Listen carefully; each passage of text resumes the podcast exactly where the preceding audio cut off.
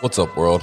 Welcome to another episode of Just Grow It, the podcast. I'm your host, Big City Gardener, and today we have another Houstonian here, and we're going to show you another highlight, another hidden gem here in Houston.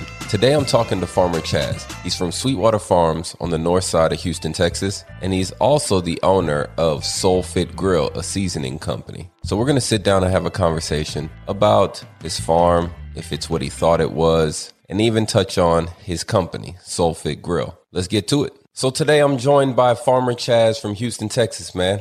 How you doing today? Doing good. Just enjoying the Houston weather today. Yeah, man. It started off cold this morning, but it's turned into a beautiful day right now. Yeah, the sun came out, so it's a little chilly, but I'm glad the sun came out so I can get outside today. Yeah, man. I feel the same way. So go ahead and introduce yourself, man. Let everybody know who you are. So I'm Chaz Daughtry. I'm the owner and founder of Sweetwater Farms, ACX.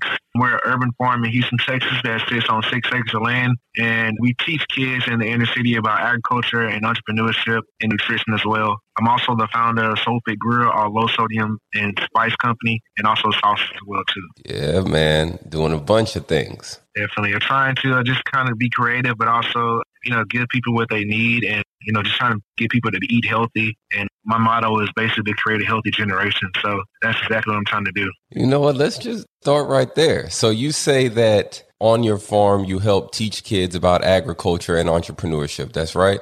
That's correct. Okay. So how do you go about teaching them about entrepreneurship while they're out there on the farm? So what we do, we have a program. Due to COVID right now, we haven't really had too many kids out there. We work with about 4 right now. But before COVID, we have programs where the kids come out there weekly. They're also working on the farm. They're learning about agriculture. They're learning how to grow things. And it's a process. We start them off. We kind of find a few that actually really want to get into the agricultural business or actually just learn or maybe just want to not be stuck at home sometime. And so we get them to come out to the farm and they kind of see if this is something they want to do. They learn how to plant things. They learn about the science of it. And then once things are starting to grow, we take them to our entrepreneurship program where we actually let them sell to local restaurants and sell in the Houston community, as well as we set up a farmer's market for them a couple of times a year.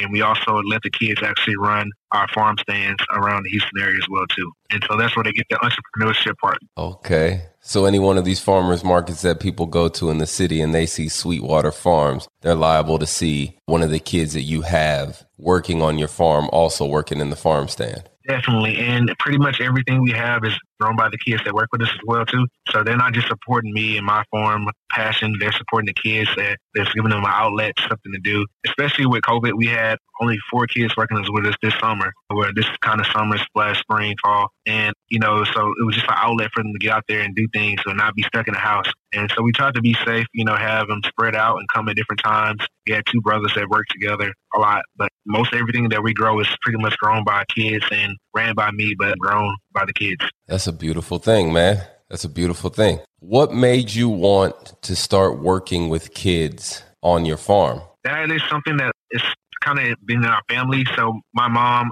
and my sister, we started a nonprofit maybe around 15 years ago. It was called the Texas Women Empowerment Foundation, now known as TWF. And she started that for single mothers. She raised me and my sister as a single parent, and she would give back to the parents and so into the mothers that worked with our organization.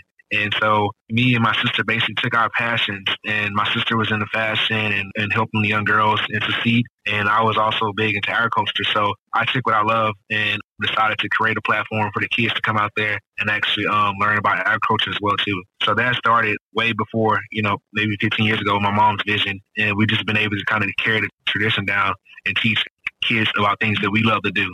And so it's, everybody has a passion that there's something they're passionate about. And we was able to find what our passion is and to find kids who were interested or maybe didn't even know about it. And now they're interested in doing things in the future for agriculture as well, too. So you're saying that exposure to agriculture can sometimes spark the interest of young kids in agriculture? Definitely. Yeah, definitely. I mean, these kids that we have now, they didn't even know how things were grown. They have never seen things planted. They love, McDonald's and stuff like that. And so it's just seeing how it grows, they're more careful. A lot of it was not easy when you bring in a new group of kids. That's why we don't bring in so many sometimes, just because, with the kids we have now, it took a process to get them where they can just come out and water and weed and know how to do things without having to be, always taught things, because new groups of kids, they think the plants are weeds. They see them growing. I was like, okay, you guys pick the weeds out. And they'll be picking up all the plants that we just spent weeks nurturing to get growing. And so it's just a passion of mine, you know, the love to teach the kids. Growing up, I always had a passion for this, but it was nobody really around to teach me. And so I had a grandfather who loved horses, which I loved horses and being outside, but the agriculture thing of just growing things wasn't his passion.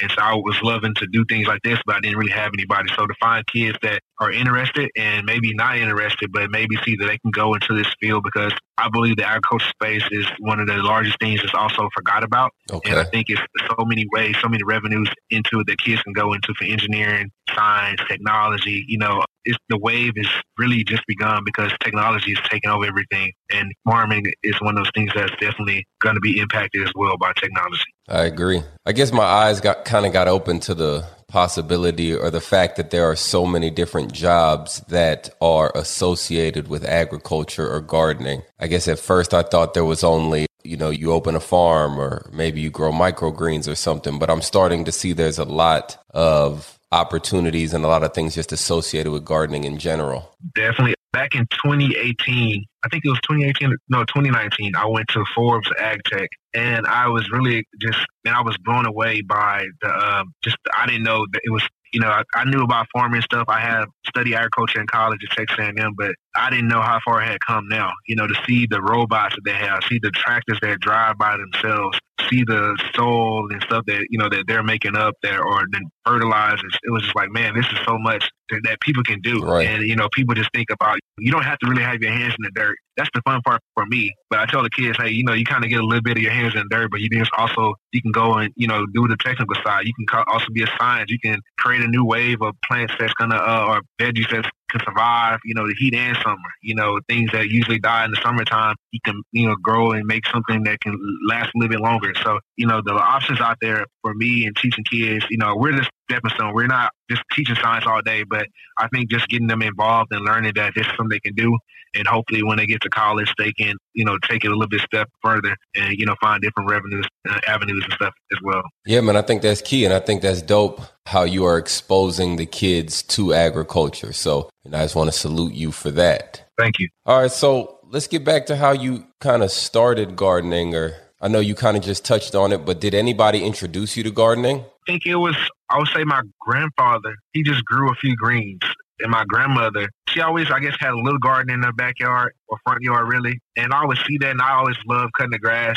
I was always kind of like something I was interested in doing, but didn't really have the time. And then when I went to school at A&M to kind of study agriculture, I ended up kind of just feeling like, okay, maybe this is not going to be for me. So I ended up switching over to economics. But I always kind of was always interested. But it wasn't really until I actually was going to law school in 2015 and studying for my LSAT that I actually started really just fully pursuing gardening. And I was really stressed out trying to get the score to get into a good law school. And I needed something just kind of clear my mind. So while I was studying for the LSAT, study for maybe an hour or two, and then I'll go outside and I would tend to the veggies that I had in my backyard, which is like some things I had just bought from Home Depot, and it, like some tomato plants and a few of those. And then it just started, kept expanding, and it was like a kind of stress relief for me. So once I go study, I go back, kind of touch the plants or water the plants a little bit, weed the plants out. And that's kind of how I really got into it. And that was around 2013 when I really like fully started just doing it. And then when my mom came with that vision in 2015,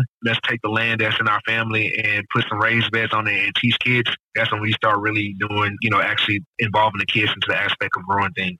That's dope, man. I love how you just touched on how gardening, you were using it as a stress reliever during the times when you were studying for the LSAT. See, I think people sometimes forget that it's not just about the produce that you get when you garden, right? It has a bunch of other benefits, right? Stress relief and, I don't know, physical exercise, just a bunch of great things associated with gardening. Definitely. I mean, I don't mind growing things I don't even eat.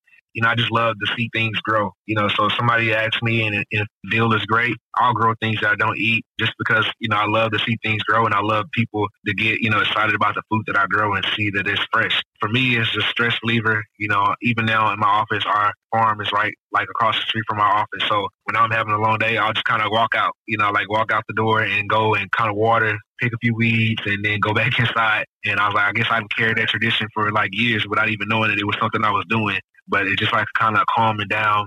I think it's just me love being in nature and being outside. And if I could be, you know, anywhere, it'd be like on a couple acres of land and just, you know, being there all day would be my ideal place to be. Yeah, I'm the same way, man. Like you just mentioned, if I'm doing something and I need a little break, I can just walk outside, whether it's my garden or any garden I'm at, and just kind of appreciate nature and the beauty of things growing around me. Yeah, so that's just what I do. It's just kind of like, you know, people say, well, you know, some people think it's work. It is work, but for me, it's just like a good stress reliever. And it can be stressful once you get into the farming side and start selling things and you have demands to meet. But for me, I just try to keep it manageable for me. Okay. So would you say that like stress relief is one of the main things you love about gardening? I think stress relief, just the ability to create something from a small seed or a vine and see that blossom is something that's definitely edible and people are enjoying the freshness of it. And I think just seeing that is just, it's really exciting to me. And so the stress relief is big for me. I think both of those two are the biggest things that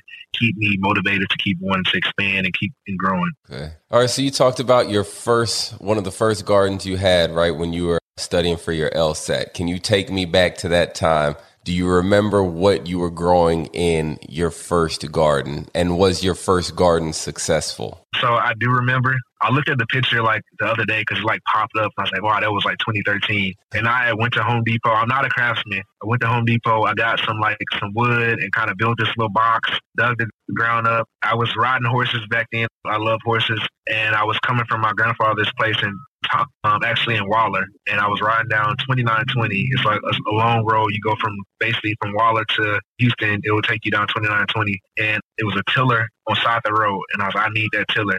And so I had my mom's old convertible, and I put the tiller in the back of the convertible and dropped it in there. I cut up a few of the seats. It was an old car.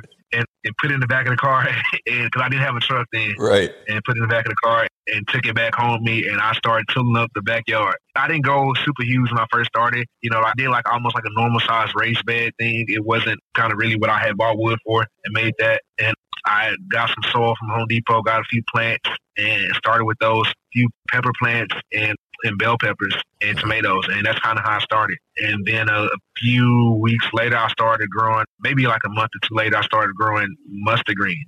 And they was popping up. And then I started letting people taste these. And they was like, oh, wow, these are so fresh. And that's just really how it kind of started. And that was like my first garden. It was like a little box.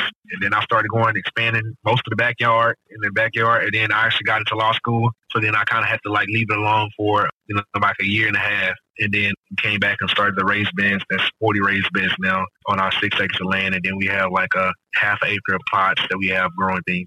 Hey, do you still have the tiller? Man, the crazy thing. So our farm is in North Houston. It's not the best part of Houston, but it's not the worst part either. Somebody recently, so last Easter, not 2020 Easter, but 2019 Easter, somebody came in and actually stole our tiller and stole some of our supplies.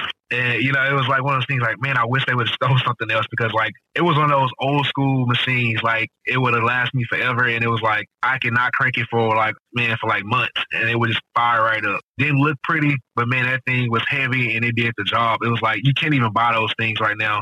Like now, anything close to that would be like the new BCS tractors. Right. Because it was like, they don't make things like that anymore. It's just like, you got to pay a lot. I think I may pay like $100 for it. I wish I could find a name. I think I have some pictures of it, but yeah, I wish I still had that tiller because I was planning on using that for the rest of my life because it was like actually going to last that long. Man, I'm sorry to hear someone got in there and took it, man. Yeah, man, that's the part of urban farming. We're in the middle of the city. We can't, really leave things out like, most farms when we farm and do things, we kind of have to lock it up and put things up, even though that was locked up. We can't just like, most farms that's like in the, rural parts, they farm and actually, leave the tractor outside and, leave everything outside. But we're like in the middle of the city. And so with being in the middle of the city, which is the great thing because there's not that many farms like in the middle of the city, but it's also you have city life and things go wrong sometimes in the city compared to the rural areas where you could just kind of like, everybody leave the door unlocked and you can leave the car unlocked all the time too. Right.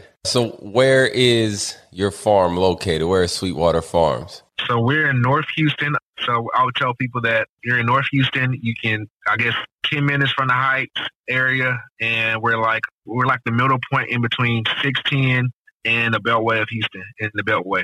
So if you're going down 45, so 45 in Houston. So if you go to 16, we're in the middle of that. If you go to Beltway 8, we're like right in the middle of that too. And so we're right there in the middle, like 15 minutes. One of the probably very few farms in the middle of Houston like this. Now, before you started your farm, did you know, I guess not. I was going to ask, did you know you wanted to be a farmer? You know, it was just something I was doing to kind of relieve stress. And I always thought I was going to continue to grow things, but I didn't think that I wanted to be considered as a farmer. You know, it wasn't cool to be a farmer, even though I always, back in the fourth grade, I told my mom I wanted to be a farmer. Man, back then I was a kid and she wouldn't let me say I wanted to be a farmer. She would let me say, she made me tell my teacher that I wanted to be an agriculturalist. And so at the young age of 4, my mom made me say I wanted to be an agriculturalist at the young age of 4. I had no idea what that even really meant, but I knew it was something near farming at fourth grade. And so it's just crazy how life is now that I'm known as like the farmer guy. And back in fourth grade, I was telling people that I wanted to be an agriculturalist, and agriculture is like one of the biggest things that's booming right now. Yeah, man. So, yes, I was saying that in the fourth grade, but I had no idea that I was going to be doing this now. You know, I thought I would be a lawyer. I thought I'd be doing other things, but nowhere near farming.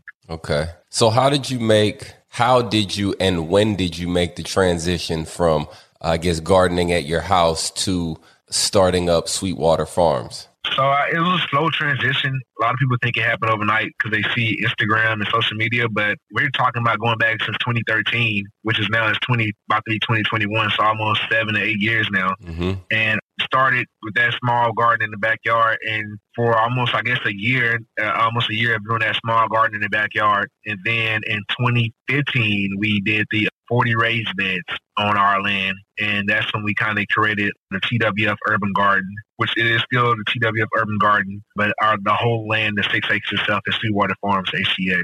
So our urban garden sits on the Sweetwater Farms. And so that was in 2015 that we actually created these urban garden where we started teaching kids about agriculture and nutrition and entrepreneurship. And Sweetwater Farms, the name came because I guess people, when they were thinking garden, they was kind of just thinking so small of us. And so I was like, if we do a name change and like name the whole land, with the name being more appealing to people. And I was actually right. When I changed the name from Urban Garden to Sweetwater Farms, it just boomed, because now people are like, oh, you have a farm, you know, not just some little garden. Yeah. And it just really started to blow in. And I was like we're doing the same thing. Yeah, I tell people that when they come, I was like, we're doing the same thing since we were doing in 2015. Nothing's really changed. Now, we have expanded on different parts of the land and stuff as well, but for the most part, everything's the same method, same raised beds that was on there, but we have expanded to the land on the left side and the right side of the raised beds too, which is like maybe like a half acre of land on each side of it, and we started expanding on that. But for the most part, we're doing the same thing.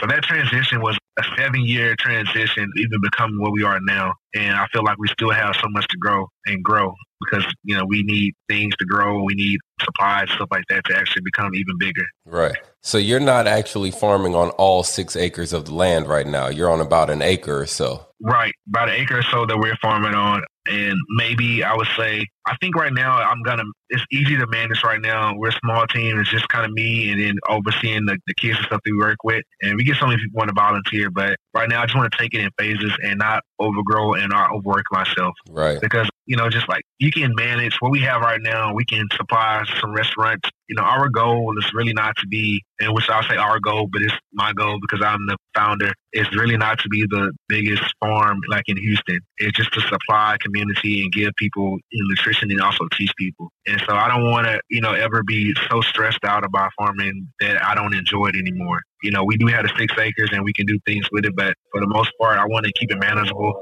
but also, you know, help my community as well. Because when you start having, you know, becoming the biggest farm, you're in the rush to get everything out. Right now, we're at the point where if we don't sell something, we can kind of give it to the community, you know. But if you get any bigger, then we're going to have to start doing things, and then we're going to need more staff so it can get really, it grow really fast, and I don't want to grow so fast that we can't manage it. Right. Man, I think that mission statement you just mentioned earlier about how you're not trying to be the biggest farm, you're trying to have the biggest impact. I think that's beautiful, man. That's the truth. That's the truth. We get so many offers. Some of the biggest restaurants have called us and franchises that are going local now.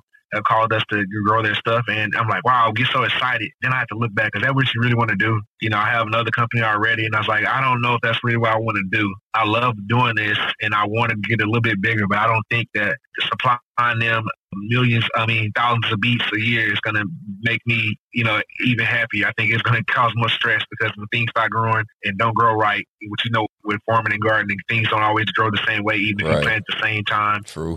And so it then becomes stressful and they waiting on it. And then we're losing accounts. And then, you know, so it just becomes even more big, crazy impact that I don't even think I want to, you know, start right now. What's up, world? I hope you're enjoying this show. If you are, then you should head over to YouTube and subscribe to the Big City Gardener YouTube channel. I'm going to have videos to go along with a lot of these podcasts.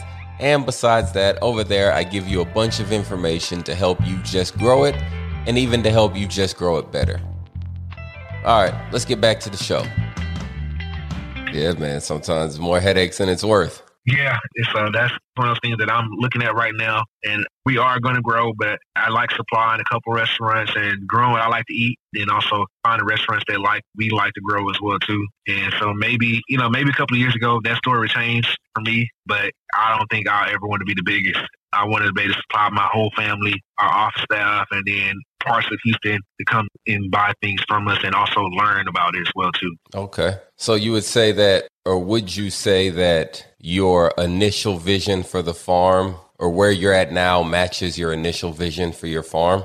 I would say it's pretty close to it. We have some expanding to do, but my initial vision was just to teach the kids.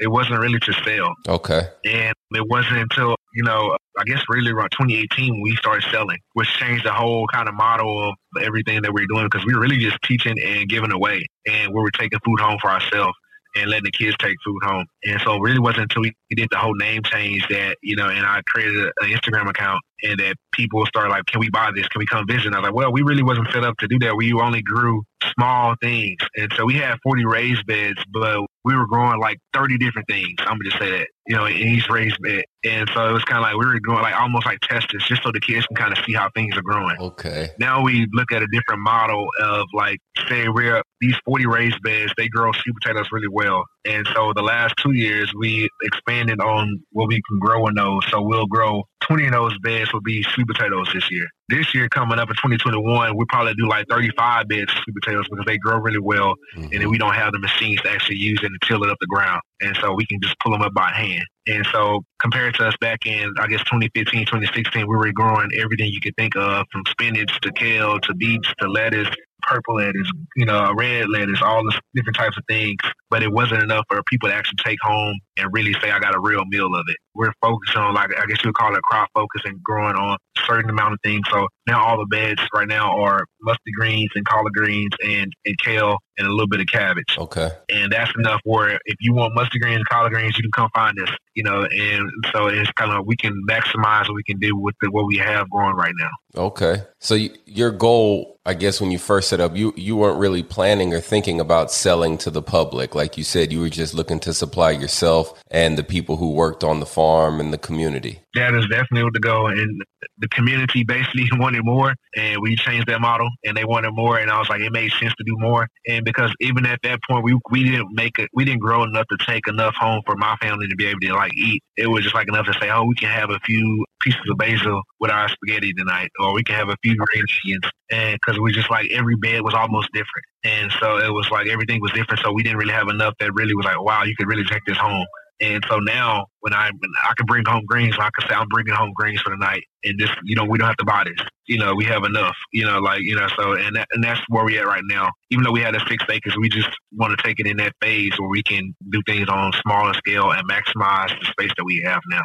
All right. So you talk about the community that you're in. Is it considered a food desert where the Sweetwater Farms is? Yes, definitely.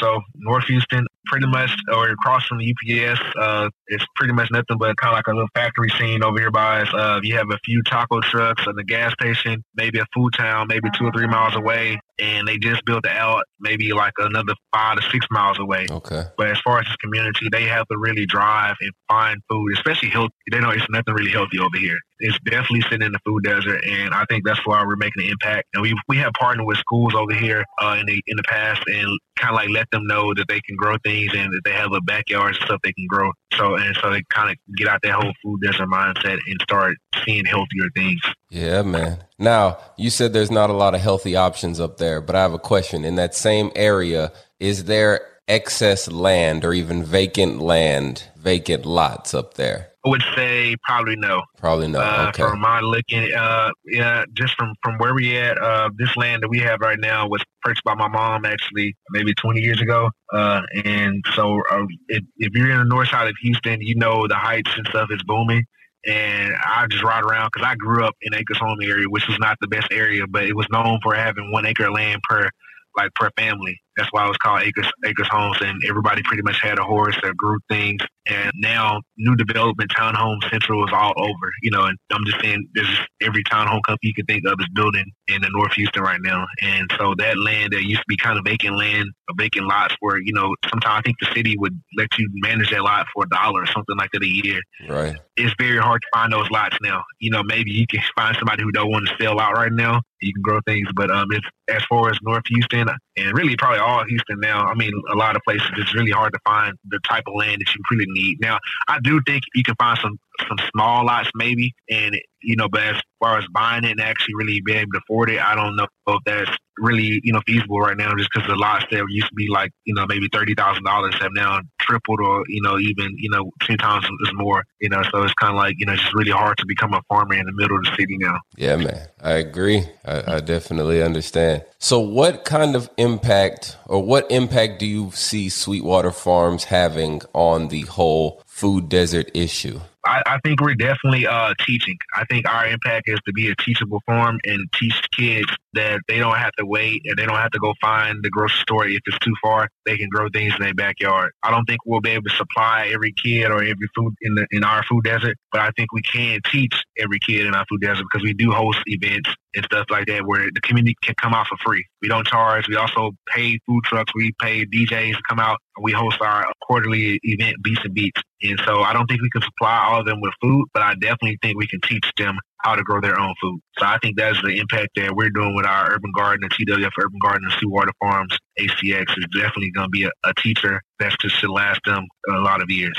Yeah, I think the teaching aspect is probably the most important aspect. I think you can find land, if you look in the right places, you can find land, but you have to kind of expose people to the idea of agriculture and teach people how to garden. And then maybe they can take that information, go somewhere else, and it just grows and snowballs and gets bigger until some change happens. Definitely. So tell me a little bit more about this, the event that you put on called Beats and Beats. So Beats and Beats is a name that we actually trademarked, and we created that. We were looking for a cool, catchy name to kind of create our own urban garden festival. It seemed like it's just taken off in the last couple of years. We started Beats and Beats in 2018, I believe. And we were just kind of thinking a name where we can do our festival, where we can give away the veggies and stuff that we actually grew. And the name, I had some, you know, it was people come out with trap kitchens and everything else. And I was like, I want to appeal to an urban audience. You know, I want everybody to come out. You know, a lot of times people think gardening is just for like old grannies and stuff. The way they used to think that, like, before 2 years ago when Instagram started taking off, you know, people thought gardening was for old ladies.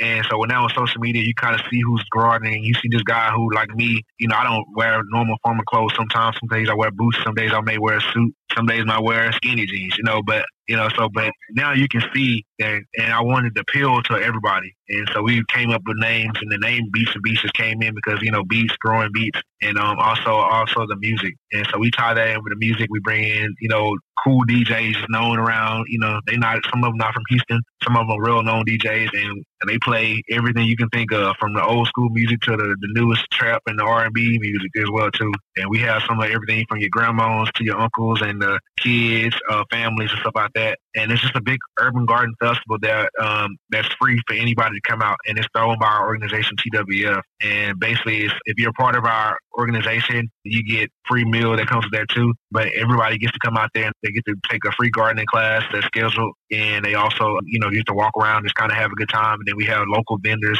who, you know, sell, you know, products and stuff that were, and, you know, just from hair products to oils and, you know, t-shirts and just anything you could think of local that, you know, that's growing, or, you know, some of them may not be local as well. And companies, food companies come out as well too and set up tents. And we had a photo booth as well. We did one last year around this time. It may have been right this weekend coming up. We did with a Santa. And we had Santa Claus came out. It was our Harvest Fest, Beats and Beats. Man, so once all this nonsense in the world is over, it's coming back. Oh, definitely. I mean, we were looking forward to doing the one last April. I mean, we had a cool flyer that we never released. So we finally got the flyer guy to kind of go with our vision that we had been trying to, and the flyer was looking cool. I mean, it was going to appeal to everybody else. We were trying to bring in this big artist that I won't say the name, but maybe we'll get them to come out this year, if 2021. Well, it may not be 2021, but hopefully. But it was just going to be a cool event for people to come out and just have a good time and just say they learned about gardening or they just had a good time eating some good food. I know 2019 we were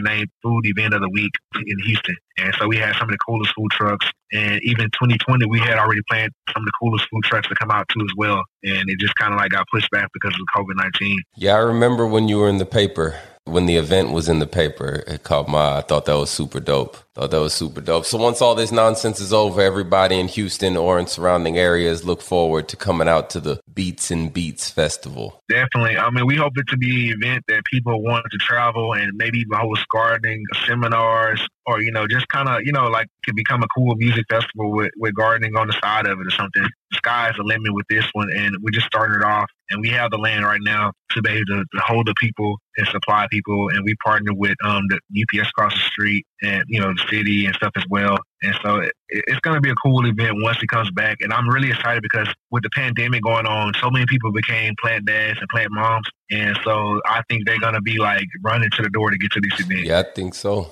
And so I think if we put it on right now and stay in April, I think it would be a good event too. But we just want to make sure everybody's safe. And so, I don't know, things look different around February. I may be able to convince the team, let's do it and let's see what we can do. Or maybe we can do a smaller one, but we needed to park cars on the UPS lot and it was kind of not enough for us on our lot. And so people were kind of busted. So that'll become a thing and we have to find out how to get the cars to people to park and not be so close to people. I mean, like you mentioned, I noticed influx in people interested in learning about gardening or just getting into gardening during this whole lockdown. So I definitely think that's going to have a positive impact on the attendance of the Beats and Beats Festival. Definitely. Yeah, man. All right. So let's talk about Soul Fit Grill. Because I don't know, people know I live in Houston and I go to Whole Foods sometimes and I see your face in the aisle with all the seasonings, man. So tell me a little bit about Soul Fit Grill. So Soul Fit Grill was actually started 2014, and I started there because for my grandmother with diabetes. She's been having diabetes all her life. I was raised by a single parent, and when my mom went to work, she dropped me off at my grandmother's house. And every morning I saw my grandmother stick herself with a needle to test her sugar and also with insulin stuff as well. And I didn't want to be like that. And when I came home from college, did a study abroad, and I started eating different. And because I did a study abroad in China, I realized what we were eating different in America compared to where they were eating in China, and everything just tastes so fresh. And that kind of trickled down on the gardening thing as well too. And I was realizing, how can I bring that freshness from the garden into a bottle and to people? And I decided to kind of bottle it up and dry it out and create a spice company with that. And so that all kind of happened in around 2014 when I started drying those herbs out and basically for my grandmother to have that food because I couldn't find anything on the shelves for her that wasn't high in sodium. Now there are, a lot of spice companies out there, and it was always spice companies out there before I started in 2014, but they were not healthy. They were all like high in sodium, high in MSG, they wasn't all natural. And I just wanted to create, something that was for us and for people that be able to eat healthy but still have that flavor. If it was out there, I wouldn't have created, but I looked on the shelves and you had maybe 2 or 3 companies and I didn't feel like they catered to my taste buds and what my family was used to eating. Right. And so we started putting those inside of a bottle and I started hitting the base of the street, started selling like, CD guy, flipping it, going to concerts, festivals. And, I was just everywhere, all over Houston. I got to the point where I burned myself out in like the 2018 because I was just like hitting the road like I was on tour. I was working a real job and also like selling spices online and selling at festivals, music festivals and concerts, everything you could think of, I was there. And and that's kind of how it started. And today, we have over 8 different spices. We have our own Kamado grill line as well too. Also, we just released this week, we released our new hot sauce line too. That's our newest lineup. So Soul Fit Grill wasn't even a goal or a vision of yours when you were younger. This is just something you kind of stumbled upon. Yeah. I mean, I didn't go to school to be in food. You know, I did take some food classes because I was an agriculture major, but I didn't. It wasn't something I was really trying to do. It was just something I was always doing in college. I was a grill guy, you know, always grilling. And I, you know, you mix some lemon pepper, mix some things up and put it on the grill and season, and everybody liked it. But it was nothing I was like planning on doing. And when she told me that her doctor was like, basically she's about to like lose her leg and she didn't change her habits, I was like, I can go find you something.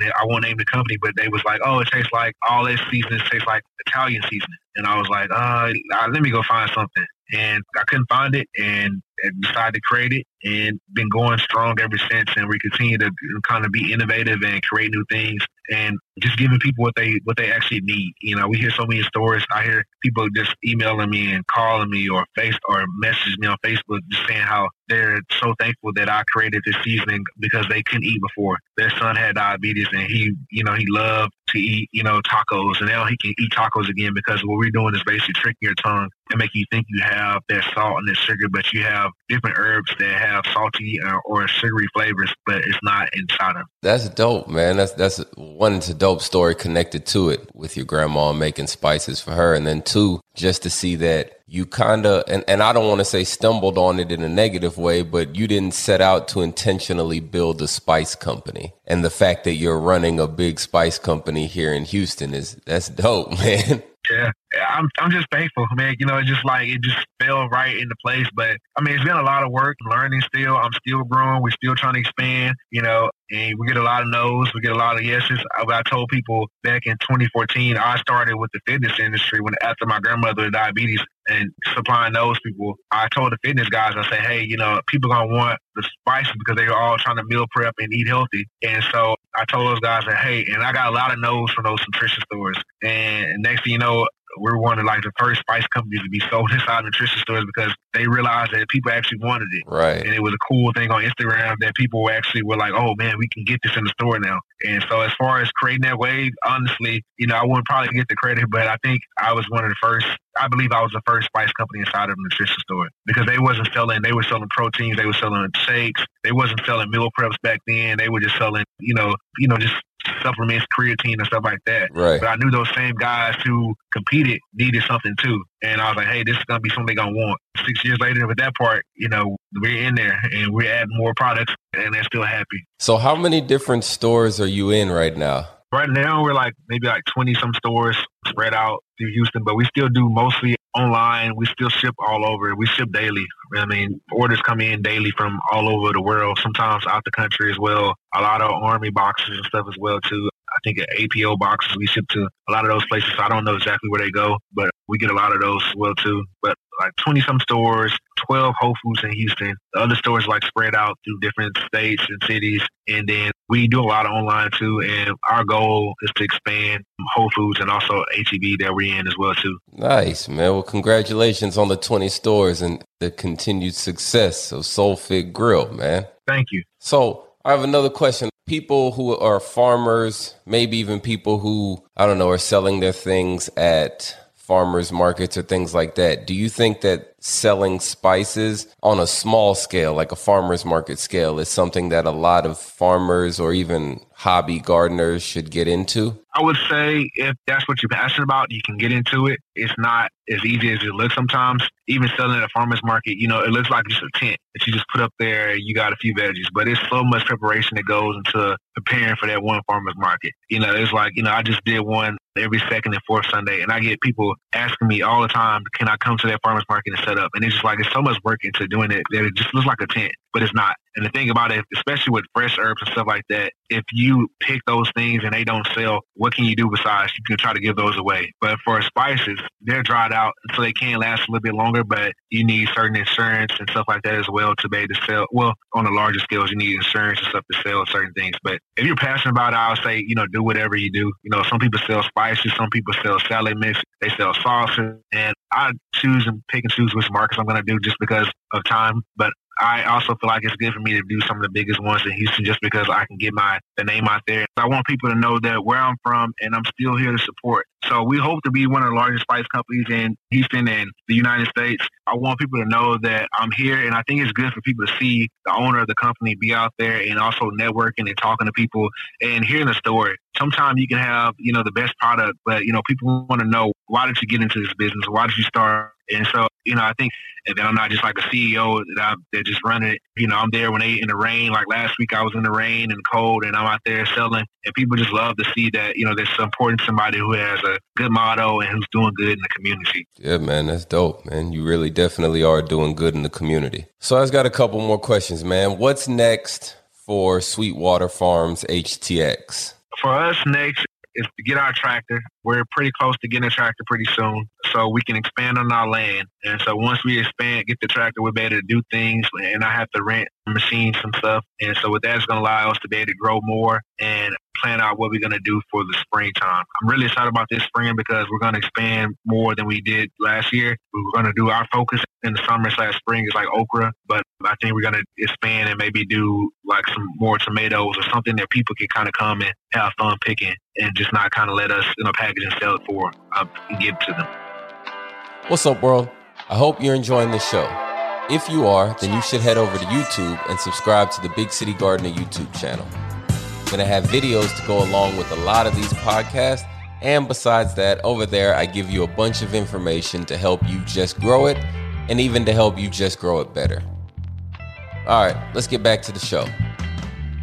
Okay, I like that. That sounds cool, man. Make it more interactive with everyone. Right, and have like an event where people can come, you know, they enjoy coming. And so we can set up some days where people can come on, you know, maybe Monday, Wednesday, and a Saturday, and they can come and kind of like enjoy coming out here, and we can set up a few hours so people come. I think the hardest thing is just kind of everybody has different schedules, and so when the people available to come. Some people are Saturday people. Some people can come during the week because of the pandemic. They're not really working like the 9 to 5, the normal. Right. And so just trying to find maybe a day or maybe one day a week, something like that, where people can come and, you know, just enjoy picking things and buying from us and also meeting us as well too. So we can create our own maybe mini farmers market on our land. Yeah, I think that's, again, that's dope, making people, having people interact with their food. Right. I know a lot of people just go buy the food from the store and they don't even know where the tomato comes from or how it grows. So actually seeing your food growing, it helps you respect what it takes to produce that food. I think that's definitely true.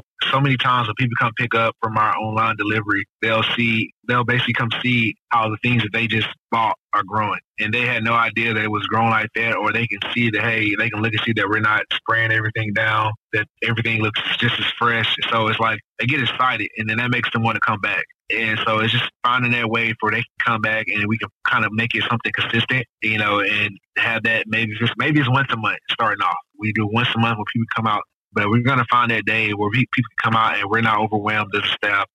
And so they can kind of enjoy coming out to the farm, and we can have more people out here.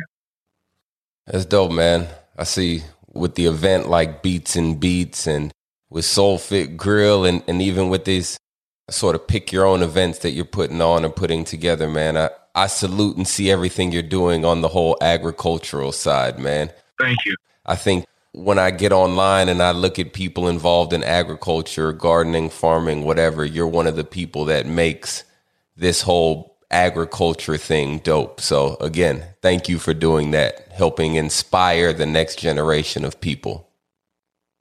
Thank you. I hope I'm inspiring somebody. You know, I'm just kind of doing what I love and trying to bring people along with it. And I hope that, you know, people see me as something, just an inspiration to kind of, you know, do what they love to do, even if it's not gardening or whatever. Find that space. You know, this wasn't the cool thing now 5 years ago. And so, but if you continue to do what you're happy doing, I mean, like people like yourself inspire me, you know, see how many, you know, subscribers and followers you have and yeah, how many people ask for questions and you have all the advice. So, you know, 5 years ago, man, you may have been the weird guy, you know, or, you know, maybe 10 years ago. And so now, oh man, you cool. You know, now you may have to say, I have a wife now, you know, women come, you know, like the cool gardener, you know, people are attracted to a gardener now, a farmer. It's like, that used to not be the cool thing. And so I was like, man, you know, it's like, it's not the attention, but it's like, this is finally getting attention, but it wasn't something that you were doing for attention. But people are finally starting to see that this is something that, you know, it's cool, whatever you're doing. If you like what you do, it's cool. Yeah, man. I definitely know what you mean. 10 years ago, everybody thought I was weird because, or even the people who I told, which wasn't very many, they thought it was weird that I gardened and I had a big garden in the back of my house. So now they ask me questions about gardening. You build one in the backyard. That's what I get all the time. Can I build in the backyard garden? Can I grow this? Especially now with COVID. I mean, I was going to Home Depot building so many backyard gardens that it was just crazy just because everybody wants to start. But I told people, once the pandemic and stuff is over, you got to keep that garden up. Because, I mean, this is something you spend a lot of money into. It's not the cheapest thing to start. Right. If you're trying to do a little, dirt is not cheap, and stuff. But I hope that everybody who started their garden, these last couple of months are able to keep it up, because it is something that I think it helps with the anxiety, the stress. And I think it's something that even if they're having work problems, stuff like that, they can come out and or go in their backyard or use the plants and stuff like that and, release some stress. True. Like you just said, I hope everybody keeps that same energy when this is over. Keep that same energy and love and passion for gardening when this is done. Right. Even myself, when I go on vacation, I have to plan around my vacation like this is my own kids, because it's like, okay, am I growing things that's going to need my attention if I go for a whole week? Or, if I'm picking growing okra in the summertime, how many days can I be gone where the okra is not too big to be or edible? Right. And so those are things you need to think about when you're growing things. It's like, okay, yeah, I can't travel for 2 weeks in the summertime because it's like one of my busiest parts of the year. But it's also things that, like, if okra is something that you wait 4 or 5 days and it's too big, but you still got to pick it because it'll stop the growth of the other okras from coming. And compared to something like right now, I can let the mustard greens get as big as they want and they can just continue to get bigger. Right. And so it's just planning that out and making sure that you're treating these basically like they're kids and make sure they're growing at the right time and you have the time to do it and take care of them. Preach, man. All right. So let everybody know how they can get in touch with you. So they can find us on Instagram and Facebook at Sweetwater Farms HTX. That's also we have a website that you can click the link in our bio on Instagram, and it's called Sweetwater Farms HTX. They are looking for some healthy spices and sauces. They can find us at Soul Fit Grill, and that's soulfitgrill.com too. So find us with Sweetwater Farms. You can find both of those together on our social media pages. Cool, man. Thank you for taking the time out of your day. I know you're a farmer and running Soul Fit Grill, busy man. So thanks for giving me some of your time today. And thank you for having me. I'm really excited about this podcast, and I'm hoping that, people can be inspired by listening to, the stories like me and other people talking about their passion of agriculture and gardening and just the wave of how it's maturing and growing right now. So I'm excited for you, and I'm excited to see how this is going to take off. That's dope, man. That's what this show is about. I'm just trying to get everybody inspired and motivated to get outside and just grow it. Right. I think that a lot of people are nervous when it comes to gardening. So through these conversations with people like yourself and other people, we can just make gardening more relatable and, I guess, less intimidating to people. It's definitely a need, because pre-pandemic, I was looking for things and I couldn't really find them. And so it was really hard for me to find podcasts. When I'm riding around making some deliveries, I like to listen to things that kind of spark my interest. And I was looking for urban farm podcasts, and some of them were just too technical on past me. So it's good to have some things that's like, that the normal person can relate to. And so I'm really excited for this. I think people are going to be able to hear the stories that you have and talk to people and listen to that and be like, they can relate and understand, because sometimes things can be overwhelming, or some of the other podcasts can be, just too in depth. They're not at that level yet. And at certain points, I wasn't at that level where I can understand what they were talking about, yields and stuff. But I really want to know what kind of soil and stuff was best to grow. So I'm really excited about yours. I appreciate that. Thank you again for taking time out your day. All right. Well, thank you for having me. All right, man. Before I let you go, I need you to do more than one thing.